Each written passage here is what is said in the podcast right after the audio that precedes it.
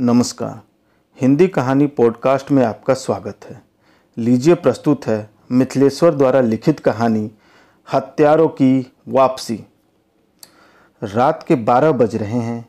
तेगा, सीगू और गणपत तीनों दबे पाँव धीरे धीरे आगे बढ़े जा रहे हैं। वे शहर की उस मुख्य सड़क को पार कर चुके हैं जो रात भर चलती रहती है। वे शहर के उन स्थानों और मोहल्लों को लांग चुके हैं जहाँ रात होती ही नहीं।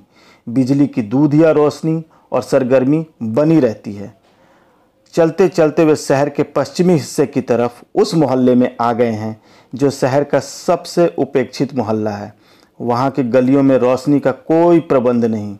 रास्ते उबड़ खाबड़ कच्चे पक्के मकान बीच बीच में कुछ झोपड़ियाँ भी हैं। सीलन भरी गलियाँ किनारे की नालियों से आती तीखी दुर्गंध।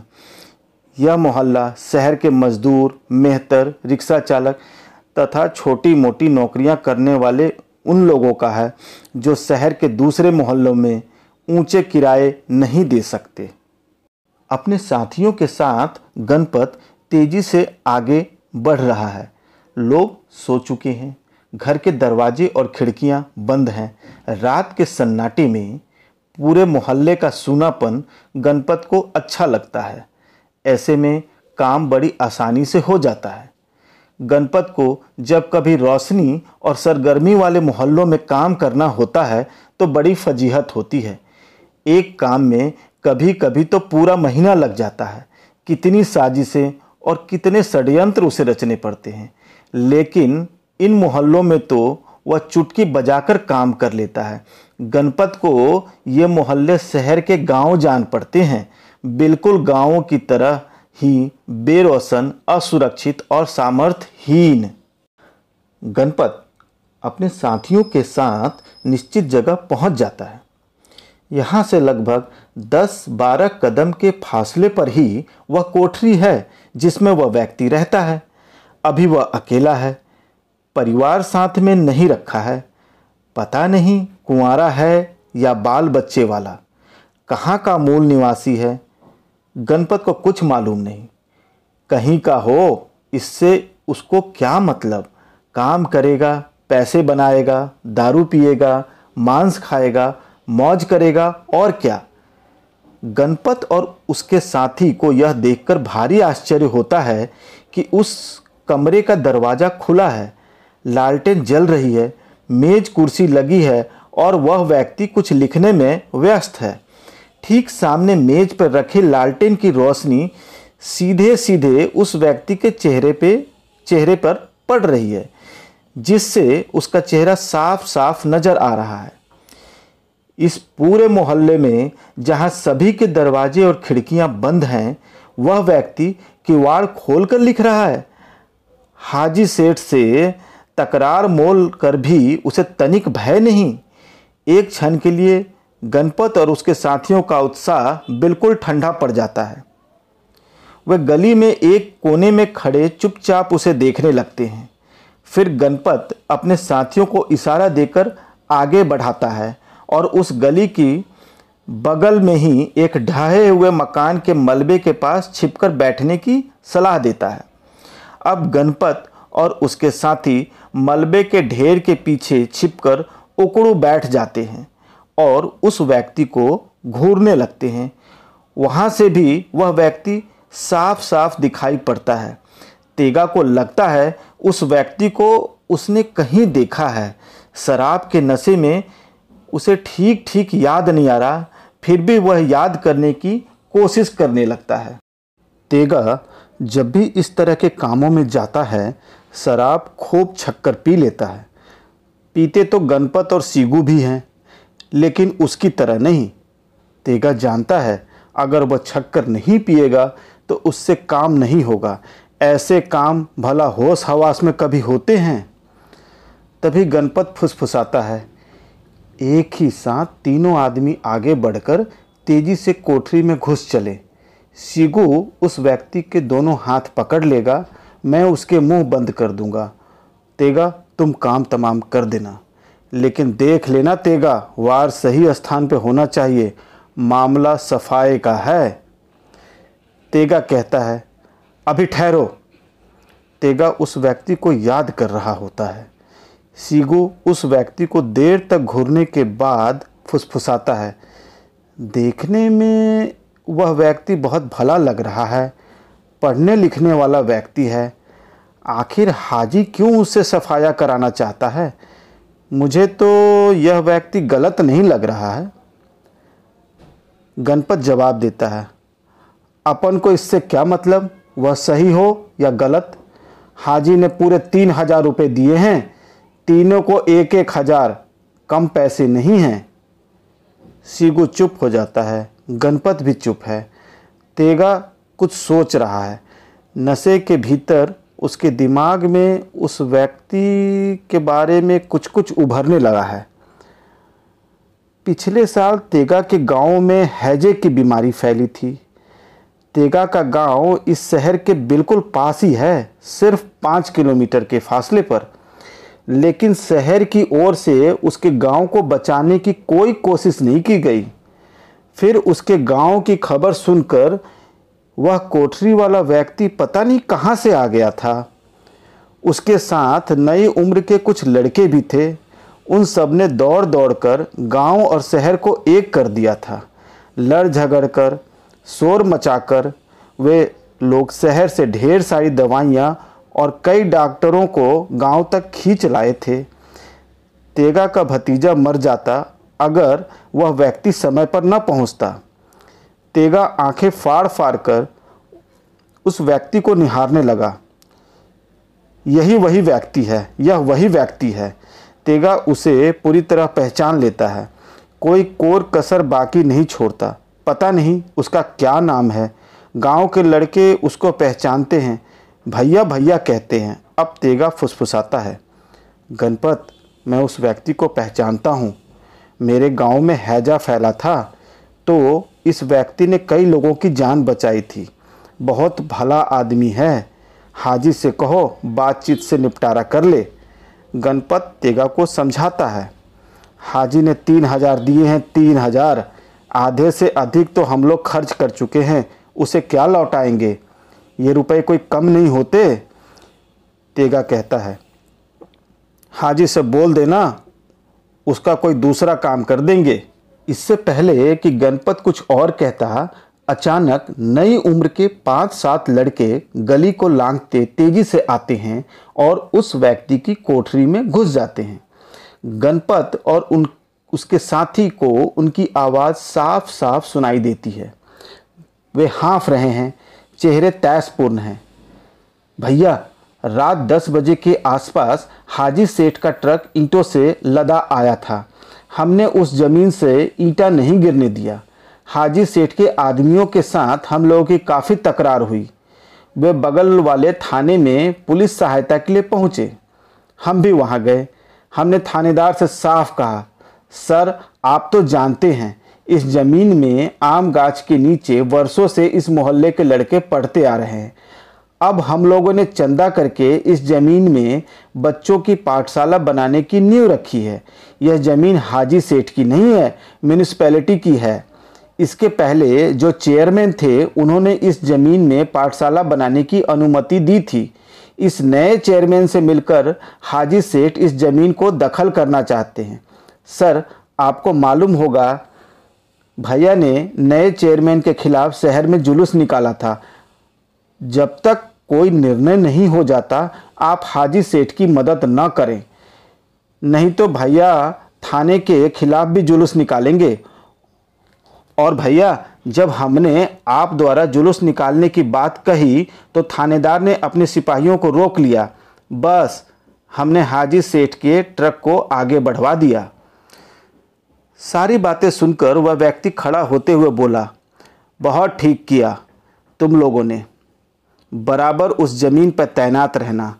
कल हम सब नगर के कलेक्टर, एसपी और म्यूनिसपैलिटी के चेयरमैन से मिलेंगे।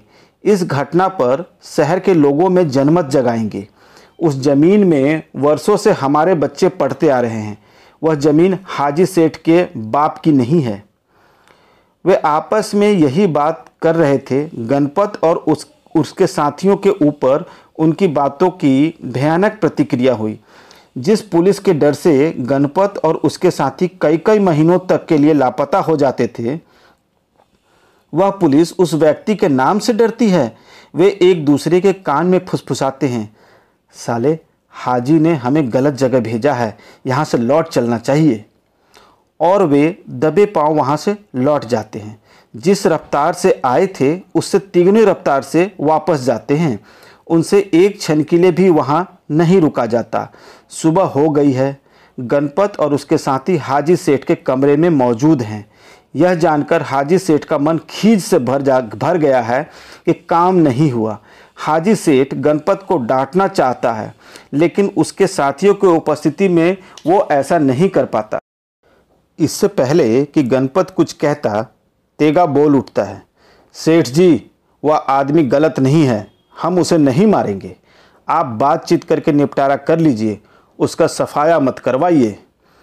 तेगा की बात से एक क्षण के लिए हाजी सेठ के होशो हवास गुम हो जाते हैं। लगता है जैसे पर्वत के सबसे ऊँची चोटी से एकाएक लुढ़क कर वे नीचे आ गिरे हों। उन्होंने सपनों में भी नहीं सोचा था कि गणपत और उसके साथी किसी आदमी के सही और गलत होने के बारे में भी बात कर सकते हैं। वे समझ नहीं पाते हैं कि उस दुबले पतले आदमी ने इन लोगों पर कौन सा जादू चला दिया है कि वह इस तरह की बात करने लगे हैं। हाजी सेठ, कुछ क्षणों तक सोचते हैं, फिर उन तीनों को लेकर अंदर चल देते हैं। एक भव्य कमरे में उन तीनों को बिठाया जाता है, फिर सामने की अलमारी खोल दी जाती है। रंग बिरंगी बोतलें निकाली जाती हैं, नौकर काजू और कबाब की प्लेटें सजा देते हैं। गणपत और उसके साथियों को जीवन में इतनी अच्छी शराब कभी नहीं मिली थी। काजू और कबाब भी नहीं। डनलप के गद्दे पर ऊपर नीचे लहराते हुए गणपत और उसके दोस्त खाने पीने लगे हैं। अब हाजी सेठ बताना शुरू करते हैं। वह व्यक्ति बहुत बदमाश है। गंदी बस्तियों बस्तियों के लोगों को बहला फुसलाकर आंदोलन करवाता है। उन्हें मार खिलवाता है, जेल भिजवाता है खुद नेता बना घूमता रहता है। नई उम्र के लड़कों को सागिर्दी में कर रखा है। मैंने उससे कहा था, कहो तो तुम्हारी कोई नौकरी लगवा दें, यह सब धंधा छोड़ दो। लेकिन नहीं माना। मैंने उसे रुपए का भी लालच दिया, दो हज़ार ले लो, चार हज़ार ले लो, अरे चलो पाँच हज़ार ले लो, लेकिन वह तो महात्मा बनता है सीधे सीधे रुपए कैसे लेगा? सेठ जी अभी अपनी पूरी बात कह भी नहीं पाते हैं कि तेगा बीच में ही बोल उठता है। बाकी सेठ जी, वह आदमी खुद गंदी बस्ती में ही रहता है। लोगों को ठगता तो ज़रूर अच्छी तरह रहता। मेरे गाँव में हैजा फैला था तो उसने लोगों की जान बचाई थी। किसी से कुछ मांगा भी नहीं था। तुम नहीं समझोगे तेगा, वैसे लोगों को समझने में तुम्हें देर लगेगी। आखिर मैं तुमसे ही पूछता हूँ वह ऐसा क्यों करता है? मैं कुछ करता हूँ धन दौलत के लिए। दुनिया का हर आदमी धन दौलत पाने के लिए ही कुछ कर रहा है। फिर वह ऐसे ही क्यों कुछ करेगा? बहुत बड़ा राज है, तुम नहीं समझोगे। तेगा चुप हो जाता है। सेठ जी की बातों का उसके पास कोई उत्तर नहीं होता। फिर भी वह कहता है, ठीक है सेठ जी, लेकिन उस आदमी का सफाया मत करवाइए। समझा बुझाकर रास्ते से हटा दीजिए। मैं सब कुछ करके देख चुका हूँ, तिगा। अंत में यह निर्णय किया है। तुम समझा कर देख लो। तुम्हारी सब बातें वह मान जाएगा। लेकिन जब असल बात पे आओगे तो वह तुम्हारी एक भी नहीं सुनेगा। हाजी सेठ देर तक उस व्यक्ति को बदमाश, गलत और ओछा साबित करने लगे। धीरे धीरे तेगा और उसके साथियों पर शराब की खुमारी छाने लगी। उनके अंदर की हिंसक प्रवृत्तियाँ जागृत होने लगी। उनके चेहरे के बदलते भावों को पढ़कर हाजी सेठ को खुशी होती है कि उनकी बात पर, उनकी बात का उन पर असर होने लगा है। अब वे अपनी दूसरी अलमारी खोलते हैं।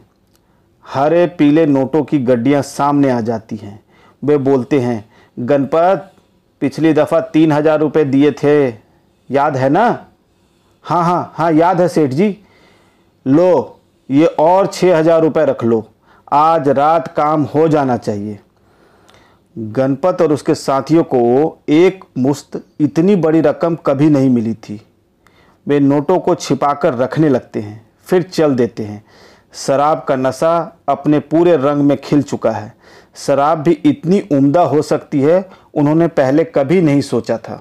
दूसरी रात, गणपत और उसके साथी पुनः उसी जगह पर पहुँच गए पहुँच गए हैं। मलबे के ढेर के पीछे से छिपकर वे कल की ही भांति देखते हैं। लेकिन आज दरवाज़ा बंद है।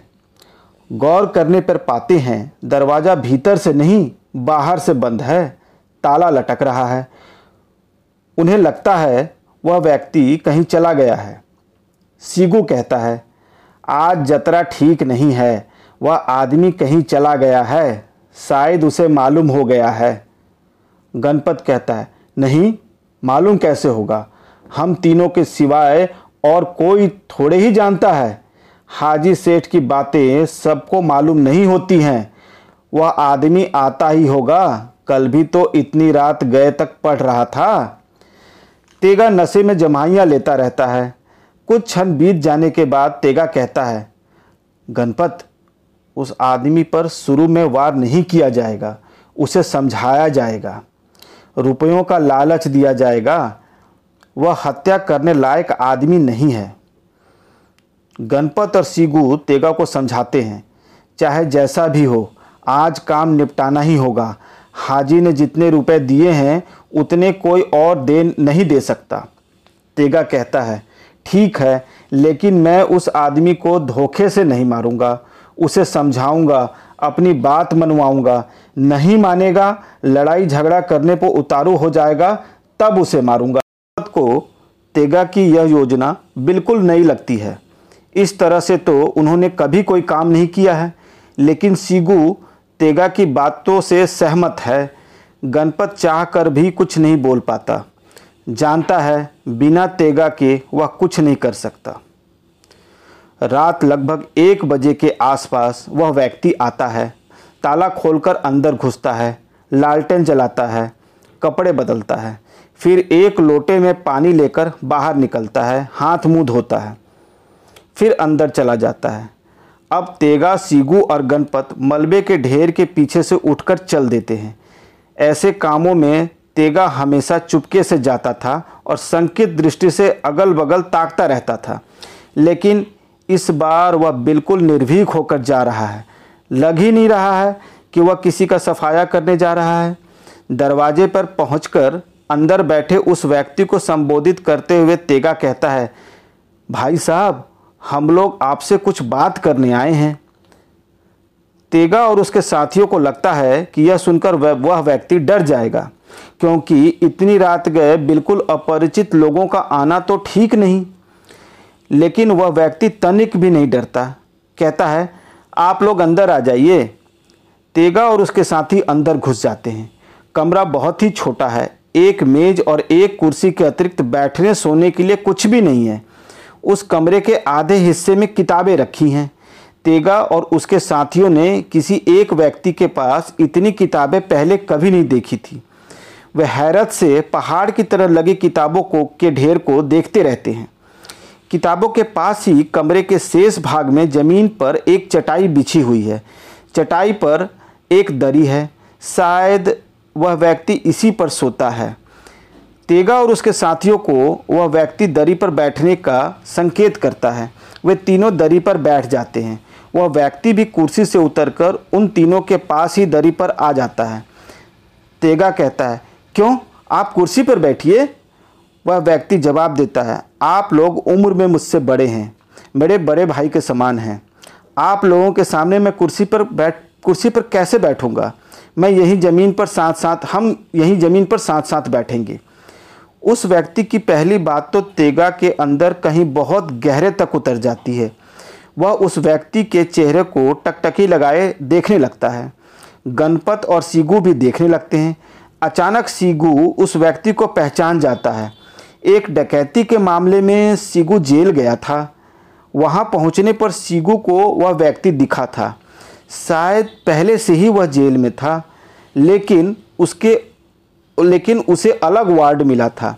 जेल में भी लोग उसकी इज़्ज़त करते थे। कैदियों पर होने वाले जुल्म के खिलाफ वह जेल में भी आंदोलन करता था। उस व्यक्ति को पहचान लेने के बाद सिगू के मन उसके प्रति श्रद्धा से भर जाता है। सीगू को याद है। जेल में वह उस व्यक्ति को देवता समझता था। सीगू ने मन ही मन तय कर लिया। चाहे जो भी हो, इस व्यक्ति पर वह किसी को हाथ नहीं उठाने देगा। तभी वह व्यक्ति पूछता है, कहिए, आप लोगों का कैसे आगमन हुआ? सीगू गणपत की ओर ताकता है। गणपत तेगा की ओर। एक क्षण तक उनमें से कोई कुछ नहीं बोलता। फिर गणपत की आवाज़ गूंजती है। भीम पट्टी मोहल्ले में हाजी सेठ कोई कारखाना बनवाना चाह रहे हैं, लेकिन आप उसे बनने नहीं देना चाह रहे। वह व्यक्ति बीच में ही बोल पड़ता है, नहीं, गलत बात है। यह आरोप सिर्फ़ मेरे अकेले पर नहीं होना चाहिए। मैं कहता हूँ, आप लोगों ने रोक रखा है। मैं उस ज़मीन में अपना घर बनाने के लिए हाजी सेठ से नहीं लड़ रहा हूँ। उस ज़मीन में आपके मेरे बच्चे पढ़ेंगे। आप जानते हैं, वह मोहल्ला इस मोहल्ले से भी गया गुजरा है। उस मोहल्ले में शहर की कोई सुविधा नहीं है। अगर उस ज़मीन को हाजी से दखल कर लेंगे तो फिर उस मोहल्ले में बच्चों के पढ़ने की कोई जगह नहीं बचेगी। शहर के दूर पढ़ने वाले और महँगे स्कूलों में उस मोहल्ले के बच्चे कैसे पढ़ने जाएँगे? मैं जानता हूँ, आप लोग वैसे ही मोहल्ले में रहते हैं। हाजी सेठ के मोहल्ले में आपका घर नहीं है। हाजी सेठ, आपके अपने हाथों से आपके घर को उजड़वाना चाहते हैं। सोचिए, उस मोहल्ले के बच्चे आखिर कहाँ पढ़ेंगे? हाजी सेठ का लड़का विदेश में पढ़ता है। उनके जैसे लोगों के लिए शहर में रोज़ नए नए स्कूल खुल रहे हैं। हम पर और आप पर कौन ध्यान दे रहा है? गरीबी, भूखमरी, बीमारी से हम मर रहे हैं। हमारे मोहल्ले के लोग पशुओं की ज़िंदगी जी रहे हैं। हाजी सेठ जैसे लोग कभी हमें इंसान की तरह नहीं जीने देंगे। हाजी सेठ, आज उस स्कूल वाली ज़मीन को हड़प रहे हैं। कल हमारे और आपके घर, घरों को उजाड़ेंगे, वहाँ अपने बंगले बनवाएँगे। तब हम भिखारी की, भिखारी बन जाएँगे। सड़क के किनारे हमारा जीना मरना होगा। आप लोगों ने स्टेशन के पास कराहते तड़पते भिखमंगे को ज़रूर देखा होगा। वह हाजी सेठ जैसे के परिवार से नहीं, बल्कि हमारे और आपके जैसे परिवारों से हैं। मैं कसम खाकर कहता हूँ, अगर आप लोग उस ज़मीन में स्कूल नहीं बनना देना चाह रहे तो नहीं बनेगा। मैं कौन होता हूँ बीच में बोलने वाला? आप लोग उस मोहल्ले में जाकर पूछ लीजिए। उस मोहल्ले का बच्चा बच्चा तैयार है कि यह ज़मीन हाजी सेठ को नहीं हड़पने देंगे। मैं अभी वहीं से होकर आ रहा हूँ। कल सुबह फिर वहाँ एक आम सभा है। आप लोग जाकर देख लीजिए। आपके अपने बच्चे हैं जो वहाँ सीना तान कर खड़े हैं। क्या मजाल है कि हाजी सेठ उस ज़मीन पर पहुँच जाए? वह व्यक्ति खड़ा हो जाता है। बोलते बोलते उसका चेहरा लाल हो गया है। कमरे में धीरे धीरे टहलते हुए वह बोलता जाता है, हाजी सेठ मूर्ख है। मुझे पता चला है कि वो मेरा सफाया कराना चाहता है। वे जानते हैं मेरे बाद उन्हें कोई नहीं रोकेगा, लेकिन उन्हें नहीं मालूम सारा मोहल्ला जग उठा है। वे कितने लोगों का सफाया करवाएँगे? मैं तो चाहता हूँ कि हाजी सेठ मुझे मरवा दे।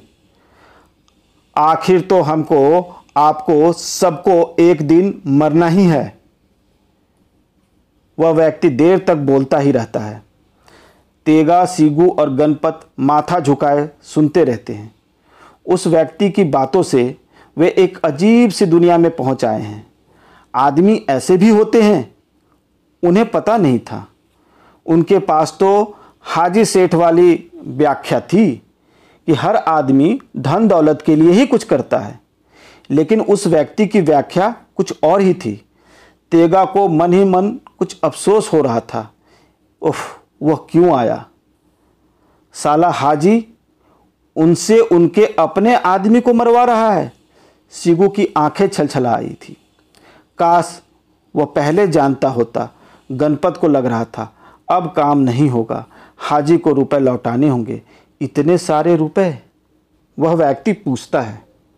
आप लोग चुप क्यों हैं? कुछ बोलिए। जब तक आप कुछ कहेंगे नहीं, मैं कल से उस ज़मीन पर नहीं जाऊँगा। तेगा माथा उठाता है। जीवन में पहली, पहले कभी उसकी आँखों में आँसू नहीं आए थे। लेकिन आज ये आँसू अचानक कहाँ से आ गए हैं?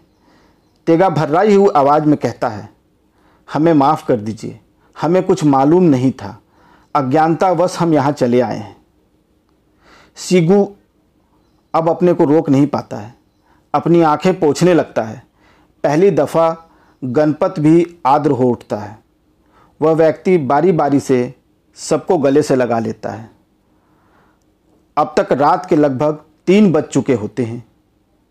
वह व्यक्ति कहता है, मैंने अभी तक कुछ खाया नहीं है।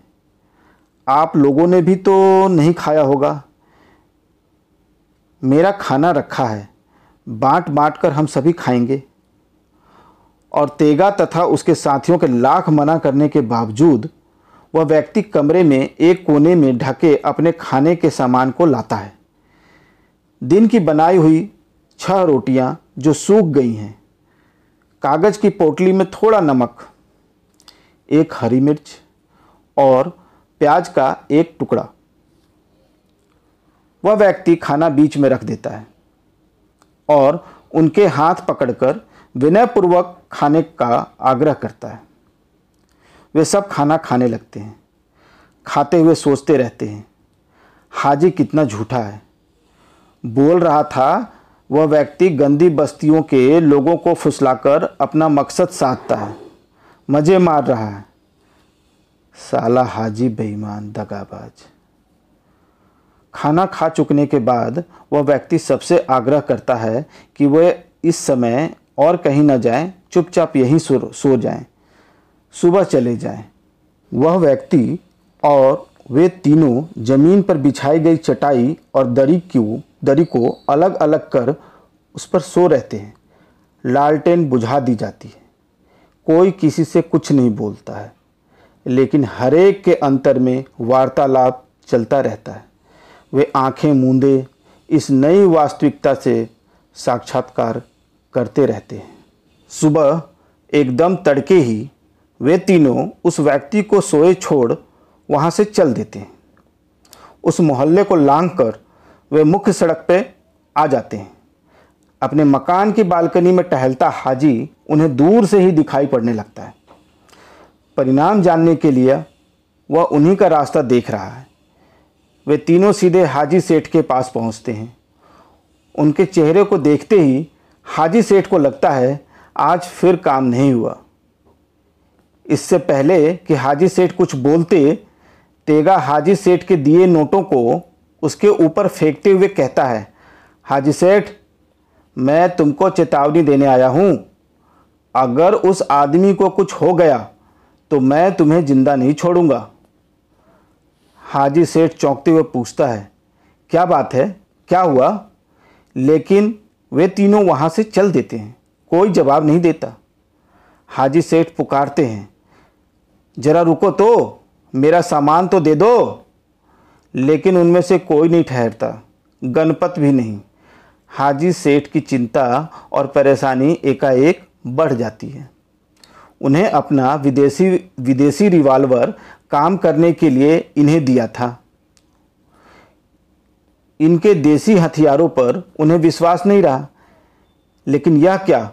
उनका हथियार लौटाए बिना सब चले जा रहे हैं। हाजी सेठ की समझ में नहीं आ रहा है कि यह सब कैसे हो रहा है। उनका वार कभी खाली नहीं जाता था। इस काम के लिए उन्होंने सबसे अधिक रुपए फेंके। वह आदमी कैसा है? उसने कौन सा तीर चला दिया? आज उनका अपना एक हथियार भी गायब हो गया। अचानक आज यह सब क्या हो रहा है? हाजी सेठ चिंता और परेशानी में डूबते, उतराते, अपनी बालकनी में टहलते रहते हैं। उसी समय वह व्यक्ति उनकी ओर आता हुआ दिखाई पड़ता है। वे गौर से उस व्यक्ति को देखने लगते हैं। वह हाजी सेठ की ओर ही आ रहा है। हाजी सेठ के पास आकर वह अपने झोले से हाजी सेठ का रिवाल्वर निकाल लेता है। और उन्हें सौंपते हुए कहता है, सेठ जी, आपका हथियार आपके आदमी मेरे यहाँ छोड़ आए हैं। सोचा आपको वापस कर दूँ। सेठ अपना रिवॉल्वर ले लेता है, लेकिन सुबह के सर्द मौसम में भी उसके चेहरे पर पसीने की बूंदें चूचूहा आती हैं। उसके हाथ कांपने से लगते हैं। वह रिवॉल्वर संभाल नहीं पाता है। पास ही रखी कुर्सी पर रख देता है। वह व्यक्ति वहाँ से चलने को होता है। कि सेठ के मुँह से बोल फूट पड़ते हैं। क्षमा कीजिएगा, मैं शर्मिंदा हूँ। आइए ज़रा चाय पी लीजिए। वह व्यक्ति वह व्यक्ति आगे बढ़ते हुए कहता है, मेरे पास समय नहीं है सेठ जी। उस ज़मीन में आज लोगों की आम सभा है, मैं वहीं जा रहा हूँ। सेठ कहता है, जरा एक मिनट सुनिए तो। उस ज़मीन में अब कोई आम सभा मत करवाइए। मैंने फैसला कर लिया है कि अब उस ज़मीन पर मैं नहीं जाऊँगा। मैं अपनी गलती के लिए क्षमा माँगता हूँ। मुझे बहुत ही अफसोस है। वह व्यक्ति पलटकर सेठ की ओर देखता है और सेठ सर से पाँव तक पसीने से भीग गया है। वह फटी फटी आँखों से उस व्यक्ति को देख रहा है। जिस व्यक्ति को वह एक निहायत तुक्ष और हल्का आदमी समझता था, उस व्यक्ति को चुटकियों में मसलकर खत्म कर देने का, की सामर्थ्य सेठ अपने अंदर रखता था। लेकिन आज उस आदमी के सामने सेठ की अपनी अट्टालिका और अपना व्यक्तित्व बहुत ही बौना मालूम पड़ने लगता है। सेठ किसी अज्ञात भय से कांपना कांपने सा लगता है। सेठ की हालत देख उस व्यक्ति के होंठों पर मुस्कान की एक हल्की सी रेखा उभर जाती है। धन्यवाद। अभी आप सुन रहे थे हिंदी कहानी पॉडकास्ट की प्रस्तुति मिथिलेश्वर लिखित कहानी, हत्यारों की वापसी। अगर आपको हमारी प्रस्तुति संतोषजनक लगी तो हमारे YouTube चैनल को सब्सक्राइब करें और इस वीडियो को लाइक करें। धन्यवाद।